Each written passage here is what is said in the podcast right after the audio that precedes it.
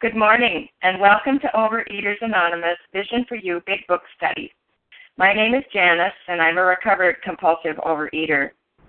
Today is Thursday, September 6th, 2012. Today we are reading from the Big Book, page 21, and we are located at the first full paragraph on that page, starting with, But what about the real alcoholic? The reference number for yesterday, the share code for yesterday, which was Wednesday, September 5th, is 2960. That's 2960. OA Preamble Overeaters Anonymous is a fellowship of individuals who, through shared experience, strength, and hope, are recovering from compulsive overeating. We welcome everyone who wants to stop eating compulsively. There are no dues or fees for members. We are self supporting through our own contributions, neither soliciting nor accepting outside donations. OA is not affiliated with any public or private organization, political movement, ideology, or religious doctrine. We take no position on outside issues. This meeting's primary purpose is to abstain, to recover from compulsive overeating, and to carry this message of recovery to those who still suffer. Our sole purpose. OA's fifth tradition states each group has but one primary purpose to carry its message to the compulsive overeater who still suffers. At Vision for You Big Book Study, our message is that people who suffer from compulsive overeating can recover through abstinence and the practice of the 12 steps and 12 traditions of Overeaters Anonymous. I would now uh, like to ask Adini to please read the 12 steps. Thank you, Janice. Uh, good morning, my spiritual brothers and sisters. My name is Idini, and I am a very grateful, recovered compulsive overeater. Thank you, God. The 12 steps. One, we admitted we were powerless over food, that our lives had become unmanageable. Two, came to believe that a power greater than ourselves could restore us to sanity. Three, made a decision to turn our will and our lives over to the care of God as we understood Him. Four, made a searching and fearless moral inventory of ourselves. Five, admitted to God, to ourselves, and to another human being the exact nature of our wrongs. Six, we're entirely ready to have God remove all these defects of character. Seven, humbly asked Him to remove our shortcomings. Eight, made a list of all persons we had harmed and became willing to make amends to them all. Nine, made direct amends to such people where, wherever possible, except when to do so would injure them or others. 10. Continued to take personal inventory and when we were wrong, promptly admitted it. 11. Sought through prayer and meditation to improve our conscious contact with God as we understood Him, praying only for knowledge of His will for us and the power to carry that out. And 12. Having had a spiritual awakening as a result of these steps, we tried to carry this message to compulsive overeaters and to practice these principles in all our affairs. I thank you and I pass. Thanks, Berdini. And now I'd like to ask Margaret H. to please read the 12 traditions. Good morning. My name is Margaret um, from Illinois, compulsive overeater. The 12 traditions. One, our common welfare should come first. Personal recovery depends upon OA unity. Two, for our group purpose, there is but one ultimate authority a loving God as he may express himself in our group conscious.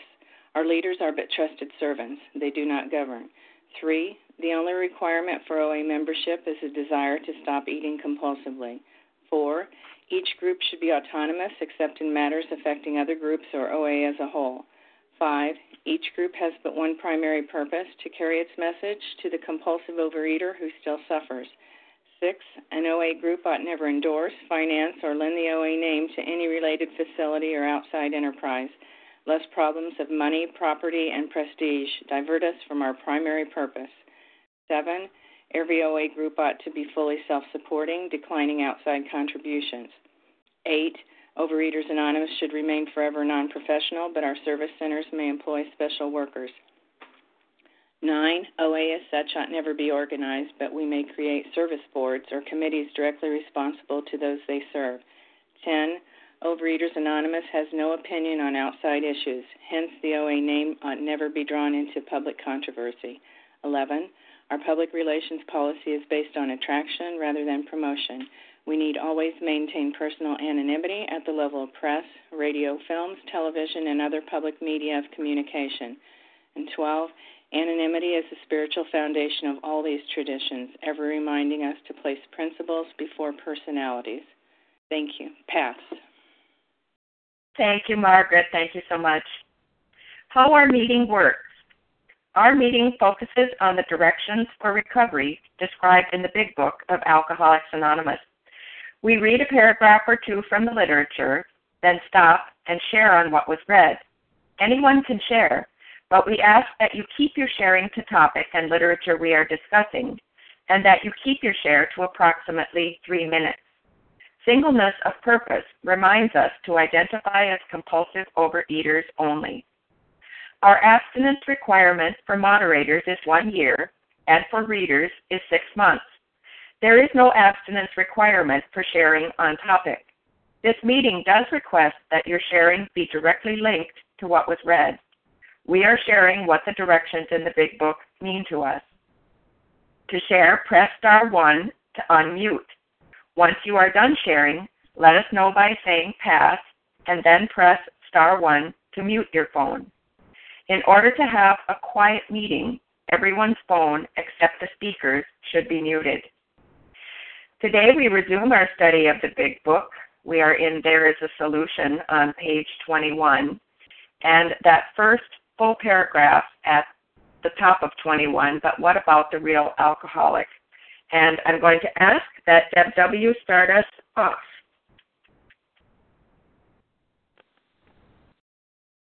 Good morning, Vision for You. Good morning, Janice. I am a recovered compulsive overeater from Michigan. Grateful to be here today. But what about the real alcoholic? He may start off as a moderate drinker. He may or may not become a continuous hard drinker but at some stage of his drinking career, he begins to lose all control of his liquor consumption once he starts to drink. I'm going to stop there. Um, yeah, I can totally identify with this this morning. I am a true compulsive overeater. Um, once I realized what the problem was, once I came into the rooms of OA, I um, and understood fully what was going on with me because I had no idea that I had an allergy going on. And and so once that was divulged to me and once I um kind of first got that first taste of that, understood it somewhat intellectually, um, it you know it took me a little while to experiment because I still wanted to control it, you know, me being the the uh, prideful, arrogant person that I am, um, I first didn't want to accept it.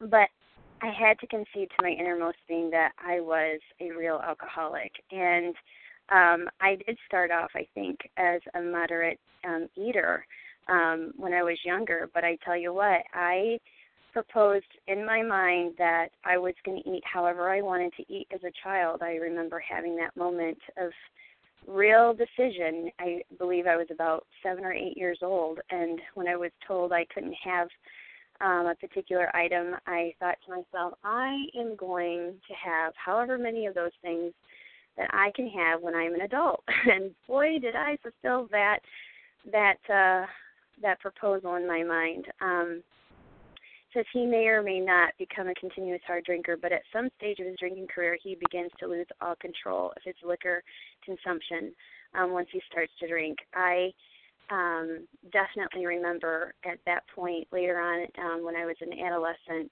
thinking, um, boy, I can't just have one Snickers bar. I have to have at least two more to the point where I was sick. And of course, it got worse and worse and worse. Um, so I'm very thankful today that I'm living out the solution. I've implemented these steps, and that um, that is no longer a problem for me because I don't pick up what it is that triggers that. And uh, with that, I'll pass. Thank you, Deb. Would anyone like to comment on what was read? Esther? Good morning, Esther. Go ahead. Good morning. My name is Esther. I'm a compulsive overeater. I um this paragraph is telling me that I'm not like the uh, the drinkers in the previous paragraph, not a, a moderate compulsive overeater or just a just you know uh, you know someone who just eats too much, but that I'm a real compulsive overeater. And one thing I also learned in this paragraph is that I can't go back to being a moderate eater. That's what I wanted to do. Once I came into the rooms and I realized I had a problem, I thought, well, if I just you know lose my weight, I'll just go back to whatever being a normal eater is. I'll I'll, I'll know what normal eaters do, and I'll just do that, and I'll be fine. But I can't go back to being a moderate eater. And you often hear in this program people um, comment that um, once you're a pickle, you can't go back to being a cucumber. I'll tell you, if I watch that pickle go in, uh, the cucumber go into the brine, I, I don't think I could tell you when it became a pickle. I, I don't know when I became a compulsive overeater. Exactly which point in my life did I, you know, step off, you know, the platform of being a, you know, uh, just a, you know, an overeater to being a compulsive overeater. I couldn't tell you. But one thing I know for sure is that I can't ever go back to being at that stage. I, I am where I am, and I am who I am. And with that, I'll pass. Thank you, Esther. Would anyone else like to comment on what was read? Good morning, it's Leah. Good morning, Miss Leah. Go ahead. Thank you so much. Good morning, everybody. My name is Leah. I'm a compulsive overeater.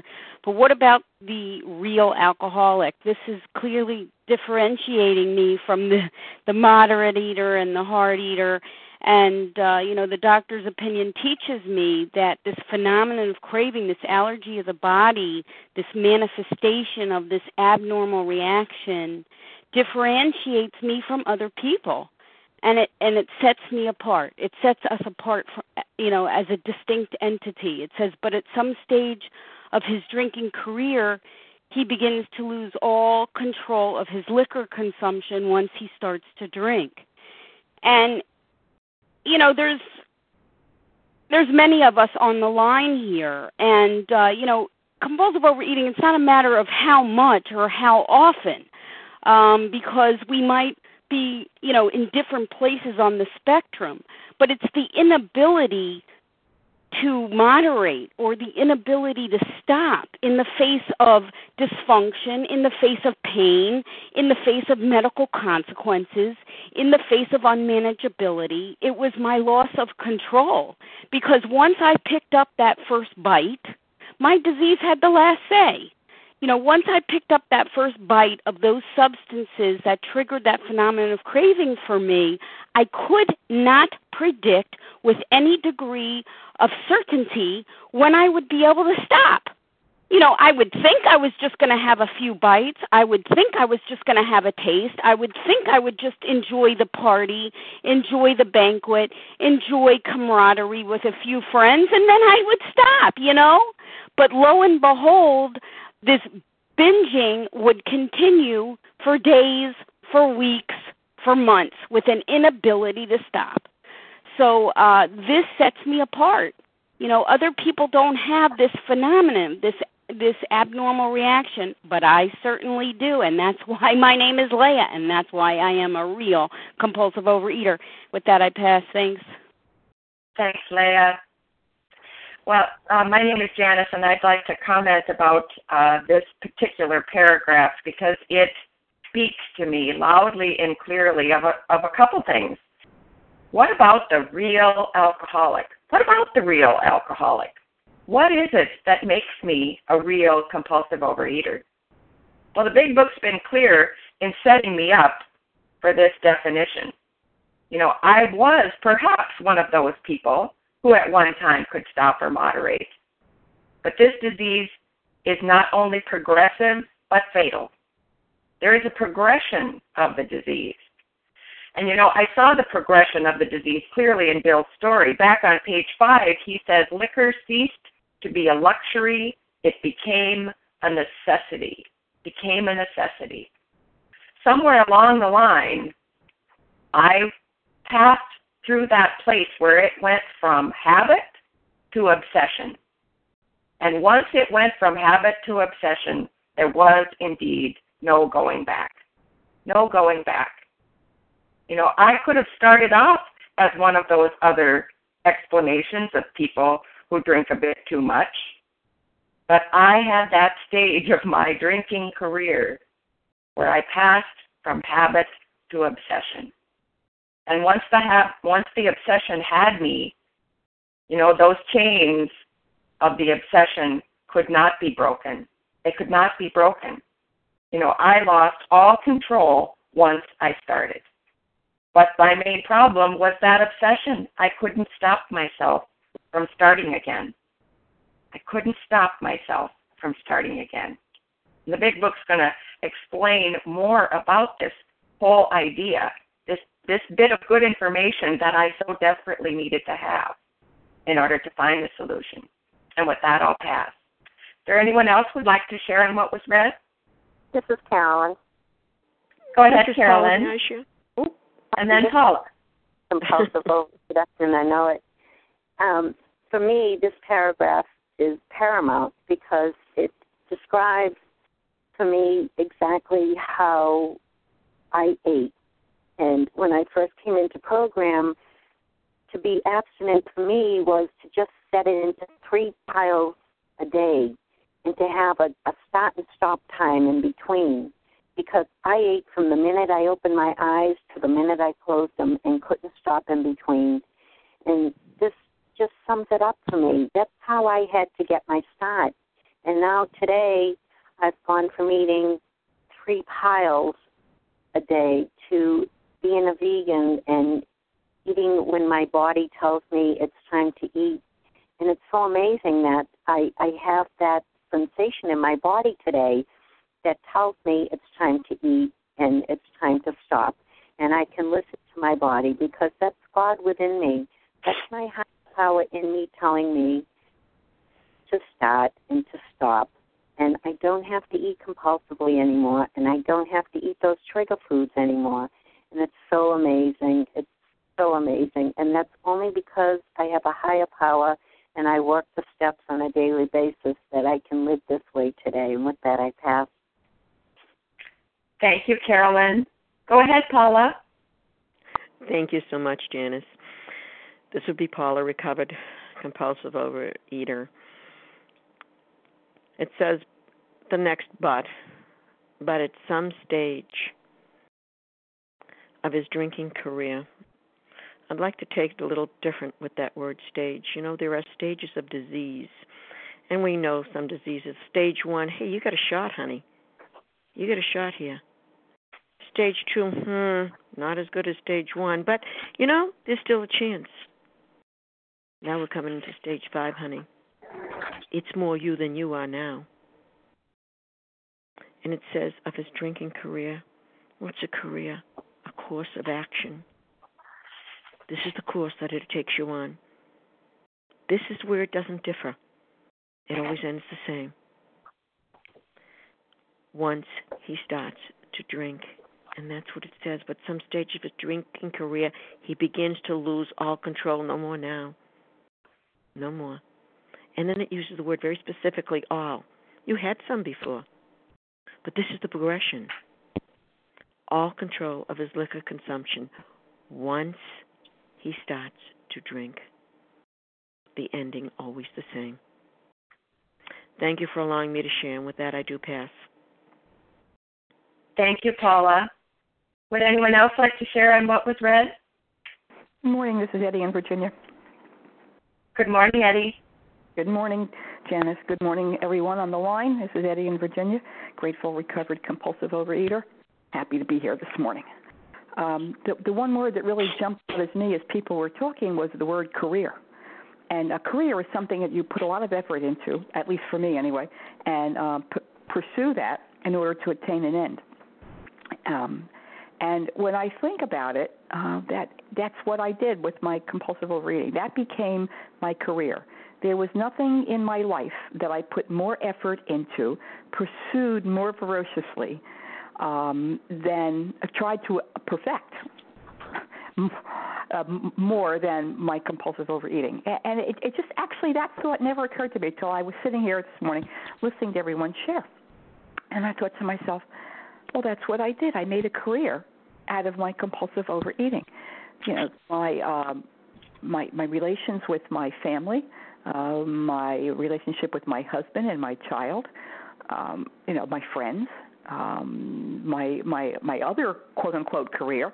Uh, none of that was as important to me at towards the end as obtaining uh, what I needed to fuel my compulsive overeating, um, to maintain me, to to get me through the day or the night or the event or whatever. Uh, nothing was more important, and I pursued that with when I when I look back at that with the energy and the uh, fierceness uh, of someone uh, pursuing a cure for cancer or you know Jonas Salk pursuing the polio vaccine. It, it just and, and I you know next week, God willing, will be my seventh year of abstinence, and I think you know how could I have not seen that before now? But I did. When I, when I look at this this morning, and I realized that this there was nothing else in my life that I was pursuing, like like a like a marathon runner, than this goal of obtaining my my my food substances that I absolutely had to have to get through the day. Thank God I don't have to do that today. Thank God for this program, for the people here. I don't have to do that anymore. And with that, I'll pass. Thank you, Eddie. Would anyone else like to comment on what was read? This is Sharon. Go ahead, Sharon. Hi, Janice. Thank you. Thank you to all on the phone. Good morning. This is Sharon. I'm a recovered compulsive overeater. And the thing that I've been uh, thinking about in these few paragraphs is what I went through to locate myself at this paragraph uh-huh. on page 21. I started I I know that I started off as um uh just eating a little bit to make myself feel better and um then I became a more moderate eater and did crazy things with food. When I came into the rooms, I had completely eaten myself into a place of of uh really not being able to function well. But what fascinates me is how many years I sat in the OA room trying to locate myself. Now, I want to say there's noise on the line. It is not coming from my phone. So there is a lot of noise, and it, there's someone else's phone that is um, causing that noise. Um, but at any rate, it what what is of interest to me is that is how many years I sat in the OA rooms not being able to locate myself in these paragraphs. I could not see that I was a real compulsive overeater. And that was the craziness, the insanity of this disease, the strange mental twist.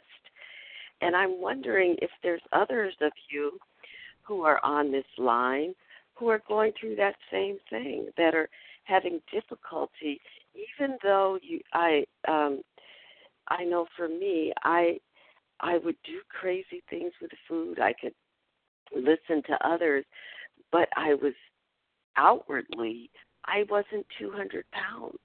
I when i started in the rooms of oa i was just 130 pounds. Um but the insanity of it all is I actually felt crazier than if I had been 200 pounds, really, because of the extent that I had to go to to control my weight. But then, because I could control my weight, the insanity in my mind said, maybe I'm not one of you. And I maybe I'm not I kept trying to find excuses, trying to not be a real compulsive overeater um, I wanted to to to think maybe I was a moderate, you know, maybe I was a moderate compulsive overeater.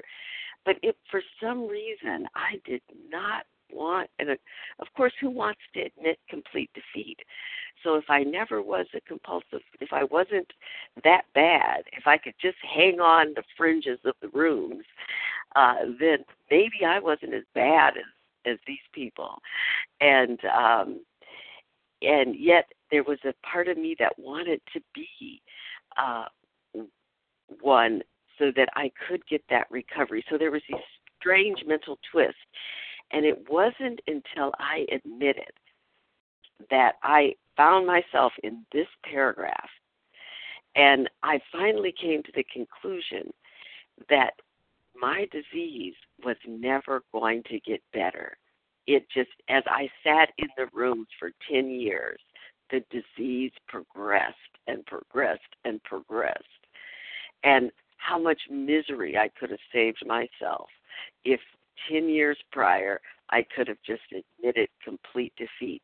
Because it wasn't until I admitted complete defeat that I could finally get the recovery that I so yearned and longed for until I could find myself in this paragraph right here where I recognized that I did have an eating career. And because it was a career, I was never going to go back to being a novice. I was I was bound to this career and I was going to act it out till death do we part. And until I could recognize myself that I was just only going to get worse, never better, then I could accept complete defeat. And then at that point, my recovery from compulsive overeating could begin. And with that, I pass. Thank you, Sharon. Would anyone else like to comment on what was read? Hi, Janice. Then it's Deb. Go ahead, Deb. Hi, my name's Deb. I am a compulsive overeater, a real compulsive overeater. And, um, you know, I love when it asks that question. You know, it says, how do we know? Like, are we a real alcoholic? And it doesn't go on to define it by how much we drink, or what we drink, or when we drink, or how low in life we've gone, or what we've lost right? The only thing it defines what we've lost, the only way it tells us, is that at some point in our career, we've lost the ability to control our consumption once we've started. So, see, I had to know, it didn't matter what I weighed, how I looked, what I had not lost in life, what I had lost in life. It was about that thing. Was that true for me? Once I started to consume those certain foods, did I lose all control? And the answer is yes. So we do come in all shapes and sizes, right? We come in at all different points. But what we have in common, right, are the two things that obsession and that inability, once we start, to control because that allergy kicks in. I'm grateful that it defines it that way and it doesn't set up a whole bunch of other criteria. It's really, really simple. And with that, I pass. Thank you, Deb. I think we'll move on to the next paragraph. And would Penny C. please read the next paragraph for us? Good morning, Janice. Good morning, family. This is Penny C. from Massachusetts, and I'm a recovered compulsive overeater. Here is the fellow who has been puzzling you, especially in his lack of control. He does absurd, incredible, tragic things while drinking. He is a real Dr. Jekyll and Mr. Hyde. He's seldom mildly intoxicated. He is always more or less insanely drunk. His disposition while drinking resembles his normal nature but little. He may be one of the finest fellows in the world. Let it, but let him drink for a day, and he frequently becomes disgustingly and even dangerously antisocial. He has a positive genius for getting tight at exactly the wrong moment, particularly when some important decision must be ba- made or engagement kept. He is often perfectly sensible and well balanced concerning everything except liquor but in that respect, he is incredibly dishonest and selfish. He often possesses special abilities, skills, and aptitudes, and has a promising career ahead of him. He uses his gifts to build up a bright outlook for his family and himself, and then pulls the structure down on his head by a senseless series of sprees. He is the fellow who goes to bed so intoxicated he ought to sleep the clock around. Yet next morning he searches madly for the bottle he misplaced the night before. He can afford it, if he can afford it. He may have liquor concealed all over the house to be certain no one gets his entire supply away from him to throw down the waste pipe. As matters grow worse, he begins to use a combination of high powered sedative and liquor to quiet his nerves so he can go to work. Then comes the day when he simply cannot make it and gets drunk all over again. Perhaps he goes to a doctor who gives him morphine or some sedative which with which to taper off. Then he begins to appear at hospitals and sanitariums. Um, what can I say about this? this this is really chock full of, of, of thoughts and feelings for me, especially feelings as I read this. Uh, so much of it is is me before I had the the blessing to be shown the 12 step program and begin to, you know, come to the rooms and have such wonderful people guide me through these steps. Particularly this part where it says, He is often pers- perfectly sensible and well balanced concerning everything except liquor. Well, for me, everything except food. And and I was I was honest to the hilt, except when it came to anything to do with food. And I was I was um, anything but selfish, except when it came to the food. And in the guilt that came from that, I come from a tradition where every Saturday my dad would walk us to church so we could go to confession. And I knew, I knew how dishonest I'd been.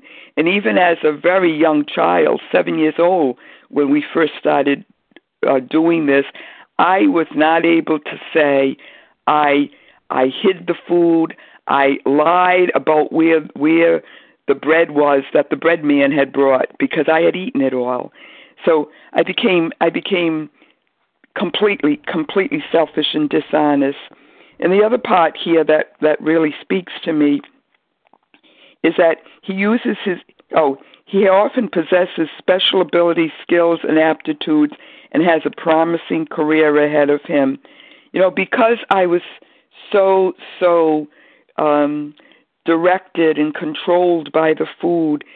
So many people throughout my life have said to me, you know, you have so much going for you, you have so much um, intelligence and gifts, and yet, you know, you, you have so little confidence and self esteem.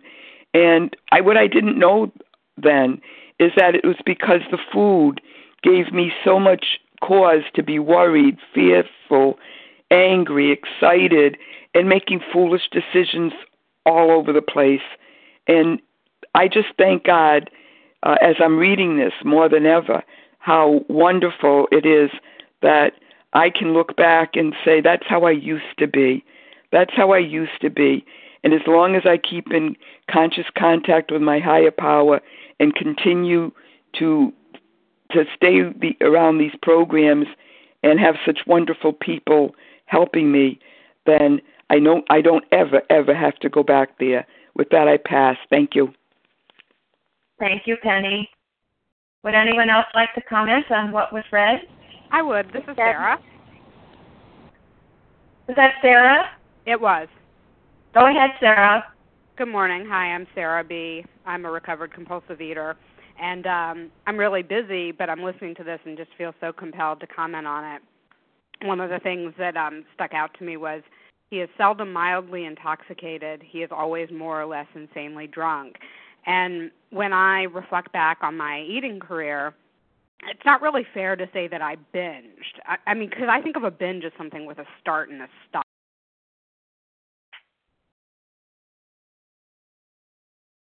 I think we lost you, Sarah. Press star one to unmute.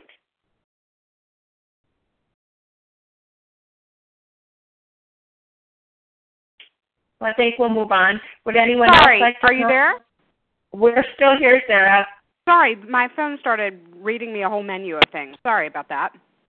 Um, in any case, what I was trying to say was that um, when it talks about, you know, that um, he's seldom mildly intoxicated. He's always more or less insanely drunk. It's not really fair for me to say that I binged because I think of something as having a start or a binge as having a start or a stop. Um, and for me, I ate all day, pretty much from the time I woke up to the time I went to sleep. It was a constant, constant thing. So I wasn't really binging. And um, the gift of recovery is, of course, that you know this this goes away. That we do get recovered um, you know, we do move on from that time. And for me, a great example of this is last night I was at an event, a community that I participate in, and I signed up for service and I told my husband I had signed up for service and he said, "Well, what did you sign up to do?" And I said, "I actually signed up to staff the snack table." And we got a big laugh out of it. And I said, "But you know, it'll be fine." And he said, "Of course it'll be fine." He said, "That's that's your gift of recovery." And it was so cool that he pointed that out because I didn't realize the irony that I that I signed up to staff the snack table. I just wanted to be of service. That's where they needed service. I didn't think about the food. I just wanted to be of service to my community, and that is a direct result of my recovery. Thank you. I'll pass. Thank you, Sarah. Would anyone else like to comment on this paragraph? It's Deb. Go ahead, Deb. Thank you, Janice. Again, Deb, uh, recovered compulsive overeater from Michigan. Uh, I can so identify with this. Here is a fellow who has been puzzling you, especially in his lack of control. He does absurd, incredible, tragic things while drinking. He is a real Dr. Jekyll and Mr. Hyde. He is seldom mildly intoxicated. He is always more or less insanely drunk, um, dropping down. Yet let him drink for a day, and he frequently becomes dis- disgustingly and even dangerously antisocial. You know, my eyes are moistening as I read these words, and I just think, man, I can so identify with this because I too um, was that Dr. Jekyll and Mr. Hyde. When I was in the food, um, I was um, the strange person around my family and my friends and they did not get it you know they didn't link it to the fact that it was food. You know with alcoholism it's kind of easy to to spot. You smell it on people you know they're waving back and forth and you know all that kind of stuff. But with food it's so cunning baffling and powerful that you know it's easy to hide. Other than the exterior of myself the extra pounds and the extra adipose tissue, um, you know, they didn't get it. And so it reminds me of on 107 how could men who love their wives and children be so unthinking, so callous, so cruel? There could be no love in such persons, we thought. And just as we were uh, being convinced of their heartlessness, they would surprise us with the fresh resolves and new att- um, attentions. For a while, they would be their old sweet selves, only to dash the new structure of affection to pieces once more. I did not realize what my problem was. And that was the thing.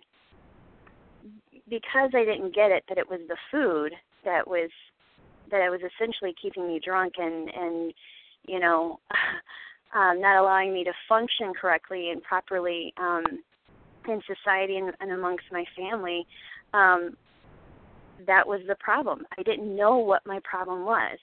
Um it goes on to say, asked why they commenced to drink again, they would reply with some silly excuse or none. It was so baffling, so heartbreaking. Could we have been so mistaken in the men we married? You know, I was thinking, my husband made a huge mistake by marrying me. You know, um, I don't know what what's wrong with me. Why can't I, you know, get this? Why is it that I'm having issues with this? And so today I'm just so thankful because here is the solution. You know, again, as I said before, walking into the rooms of OA, I didn't know exactly the problem because you know the the message is mixed there, but God can and will if we seek him out, if we seek him out, he's got all power and he will answer. Knock and the door will be open and that's what happened to me. He will reveal all in good time and uh I'm just so thankful and grateful for that. And uh, with that, I'll pass. Thank you, Deb. There was someone else after Deb?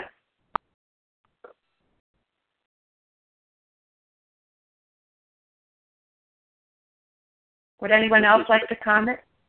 Oh, this, this is would Rick. be Paula. I'm sorry, I'm not. I'm not hearing. Was it, it the first person? Hi. Oh, Hi, this this is is Rick. Karen. Go ahead, Rick. I thought I heard you. Go ahead, Rick. Oh, hi. Uh, my name is Rick, compulsive overeater in Dallas. And uh, what struck me about the paragraph was that line he has a positive genius for getting tight at exactly the wrong moment, particularly when some important decision must be made or engagement kept. And that to me meant like stress. My issue was uh, the slightest sign of stress, I would reach for food or fast food or anything. And uh, some people take, I suppose, cigarettes. Some take, do other things, work out. But for me, if I put something in my mouth, it relieves stress. And that this program made it possible not to react that way. Uh, and apparently, uh, every time, even today, even though I've, I've been abstinent for about 75 days, when an important decision or a stressful situation arises, I do think about food, but I don't take it out. And with that, I'll pass. Thank you, Rick. Who else would like to comment on this paragraph? This is Christy.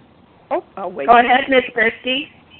All right, good morning, everyone. This is Christy, and I'm a recovered compulsive overeater, grateful for my recovery today. Um, you know, I, I I love that this paragraph paints such a picture, such a picture of what my eating did to me. You know, there's a I like this particular passage. He is often perfectly sensible and well balanced concerning everything except liquor, but in that respect, he is incredibly dishonest and selfish.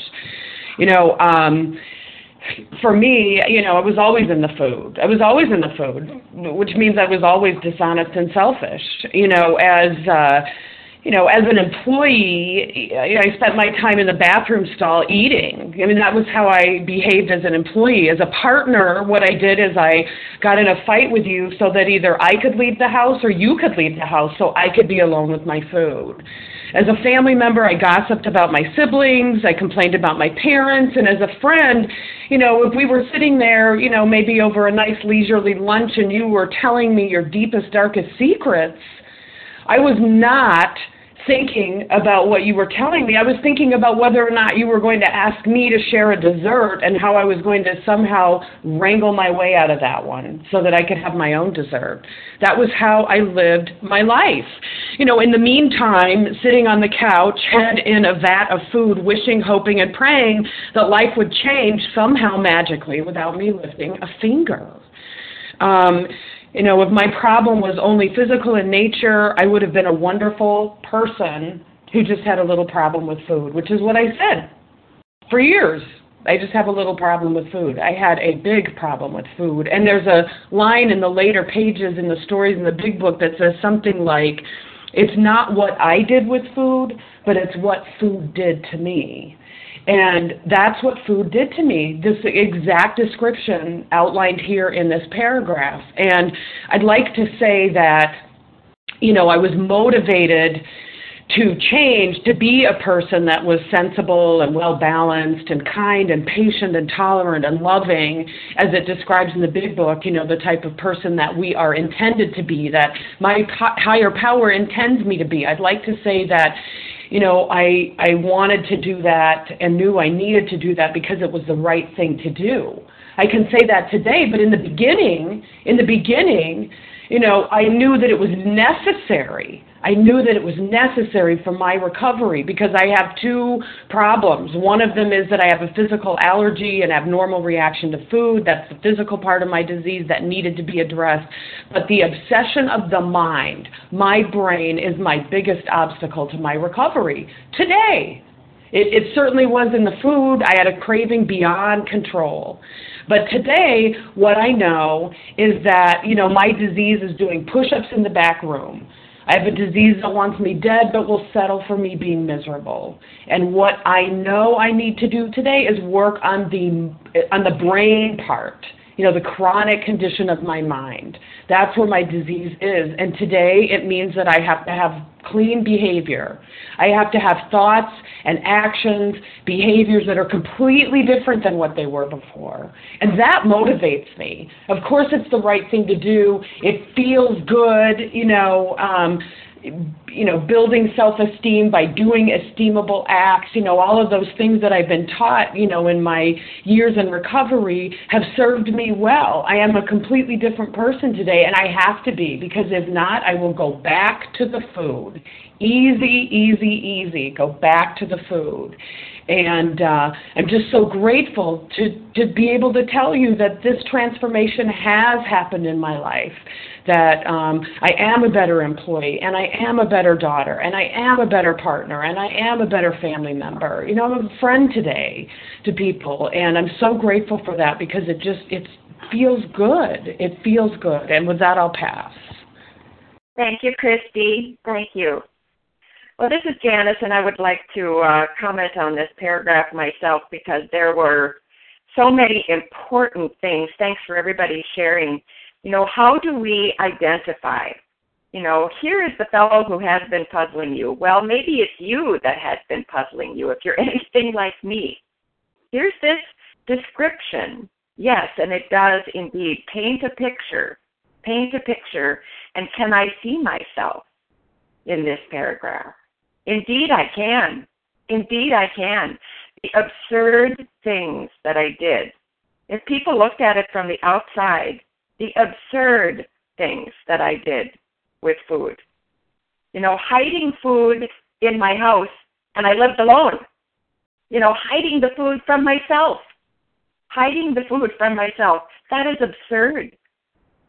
Or getting fast food, driving around in the car, eating that fast food, trying to get it done, throwing it in someone else's garbage, going down the alley, stopping and throwing the, the packages into someone else's garbage because I couldn't bear the thought of bringing it home and putting it in my own garbage can. You know, these are things that are absurd. But they say, especially puzzling in his lack of control in his lack of control. The phenomenon of craving had developed in me. The phenomenon of craving. And once I picked up, that allergy of the body kicked in stronger and stronger and stronger. And so I was totally without control over how much I consumed at any given time. But if that were my only problem, as we've been talking about, then I could have stopped. I could have gone somewhere, gotten some help, and stopped. But what happened to me is even when I stopped, it says on page 22 in this paragraph, then the day comes when he simply cannot make it and gets drunk all over again. I could not bear to be uncomfortable. I could no longer live in my own skin. In my own skin. And what I needed, what I got, from working the 12 steps in this program was a way to live with the uncomfortableness, with a way to live life on life's terms, because life had been my problem. Life had been my problem. And yes, every time I had an emotion or a stress, or, you know, it could be a good day or a bad day, you know, but it always got worse, never better. And I needed something to quiet myself. And I thought the food was going to do it. I thought the food was going to do it, but it never did. But I couldn't see it and I couldn't stop. And with that, I'll pass. Is there anyone else who'd like to comment on this paragraph? Victoria here. Go ahead, Miss Victoria. Good morning, Janice. Thank you. The passage which really jumped out at me this time was a passage that tells me when I pick up a drink on a day, I frequently become disgustingly and even dangerously antisocial. That seemed like a very strong word to me. And my awareness was chiefly about my food problem. I was so obsessed with getting it and the demoralization I felt after binging that I put food in a box. I thought food was my only problem. I was really clueless in how that addiction affected my behavior in the world. And antisocial, the dictionary says, means averse to the society of others, hostile or harmful to organized society, being marked by behavior deviating sharply from the social norm. I was entirely unaware that I was behaving in these ways and that it was my relationship with food which triggered all of these problems. I lost my empathy for other human beings. I could not identify with what they might be feeling, with how my behavior may have affected them. I was erratic. My emotional responses to whatever was troubling me or distressing me. I had a hair trigger temper. I all of these all of these problems the big book tells me here are directly associated with my obsessive and uncontrollable use of food. So I had two problems. Well, I thought I had only one. I'll pass. Thank you, Victoria. Would anyone else like to comment on this paragraph? This is Leah. Go ahead, Ms. Leah. Thank you so much. Yeah, this paragraph certainly takes me down memory lane here. Uh, he is the fellow who goes to bed so intoxicated he ought to sleep the clock around, yet early next morning he searches madly for the bottle he misplaced the night before. I mean, you know, I would binge my brains out in in my car in a dark parking lot uh, while I have a loving husband home waiting for me. Um, but there I am, you know, with three uh pints on my lap and um you know, binging my brains out to my eyes hurt, come home, you know, in great pain, uh tears running down my face, you know, swearing, vowing, I'm never going to do this again, never going to do this again, never, never, never, never, never going to do this again. And then lo and behold, you know, the next morning, I am digging to the bottom of the trash can to find out, find that, uh, you know, those fun size uh, candy bars that I threw out and and and tossed at the bottom of the can because I never was going to eat them again. There I am digging them up. Didn't matter whether there was, you know, Ajax that I had poured on them. It did not matter, you know. Um food had uh ceased to become uh, a luxury. It was a necessity for me. And, and the statement here then comes the day when he simply cannot make it and gets drunk all over again. I mean, this is the true aspect of powerless for someone like me. Yes, I have an allergy body. 100% I have that phenomenon of craving once I ingest certain substances.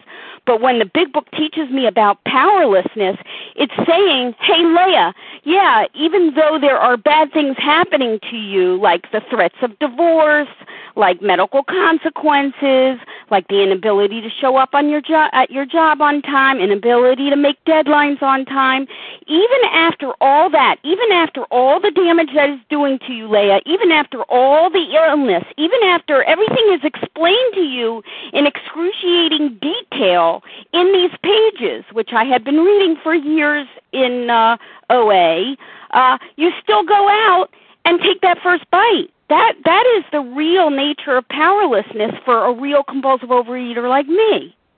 Because left to my own resources, I can I have no defense against that first bite. So though everybody focuses on the problems that compulsive overeating causes, um, meaning the medical consequences and all that, that did not really help me understand. Because the real problem is that even after all the damage it was doing to me, even after the illness, even after the threats of divorce, even after all the consequences that I was experiencing, I still went and picked up that first bite. That occurred while I was abstinent. That is the true nature of my insanity. That's what powerless means for someone like me. I had no defense against that first bite. Other people don't get comfortable through food. they just eat it for nourishment. But I looked at it as like my solution to life. You know, I got comfortable through that. That's the real area where I'm powerless. Even the, after I had learned about compulsive overeating, even after I had sat on numerous couches speaking about compulsive overeating and speaking to professionals about compulsive overeating, I still could not go through life without my substance. That's the powerlessness for someone like me. That knowledge did not help me stay abstinent. I had a bigger problem, and uh, the big book makes that clear. And with that, I pass. Thanks. Thanks, Leah. Would anyone else like to comment on this paragraph?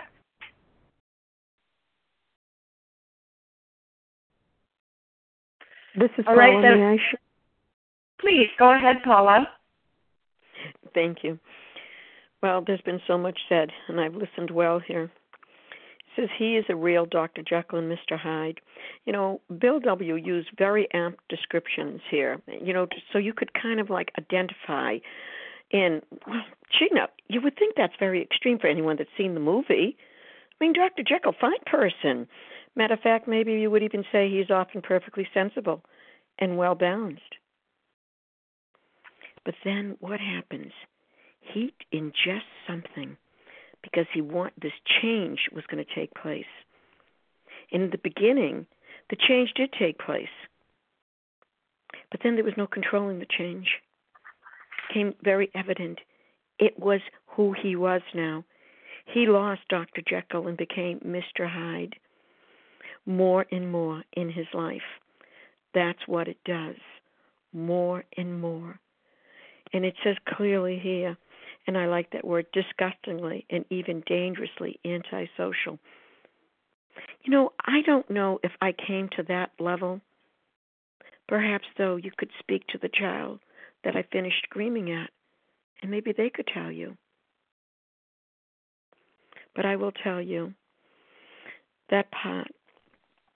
But in that respect, when he takes liquor, he is incredibly dishonest and selfish. Who would want to look at that? And yet, that is what I had to look at to finally realize what was happening. Thank you so much for allowing me to share. With that, I do pass. Thank you, Paula. Thank you. Thank you to everyone who has shared. We will now close with the reading from the Big Book on page 164, followed by the Serenity Prayer. If Esther would please read that for us. Yes, good morning. My name is Esther, compulsive overeater. Our book is meant to be suggestive only. We realize we know only a little. God will constantly disclose more to you and to us. Ask Him in your morning meditation what you can do each day for the man who is still sick. The answers will come if your own house is in order. But obviously, you cannot transmit something you haven't got. See to it that your relationship with Him is right, and great events will come to pass for you and countless others. This is a great fact for us. Abandon yourself to God as you understand God. Admit your faults to Him and to your fellows. Clear away the wreckage of your past. Give freely of what you find and join us. We shall be with you in the fellowship of the Spirit, and you will surely meet some of us as you trudge the road of happy destiny. May God bless you and keep you until then. Thank you.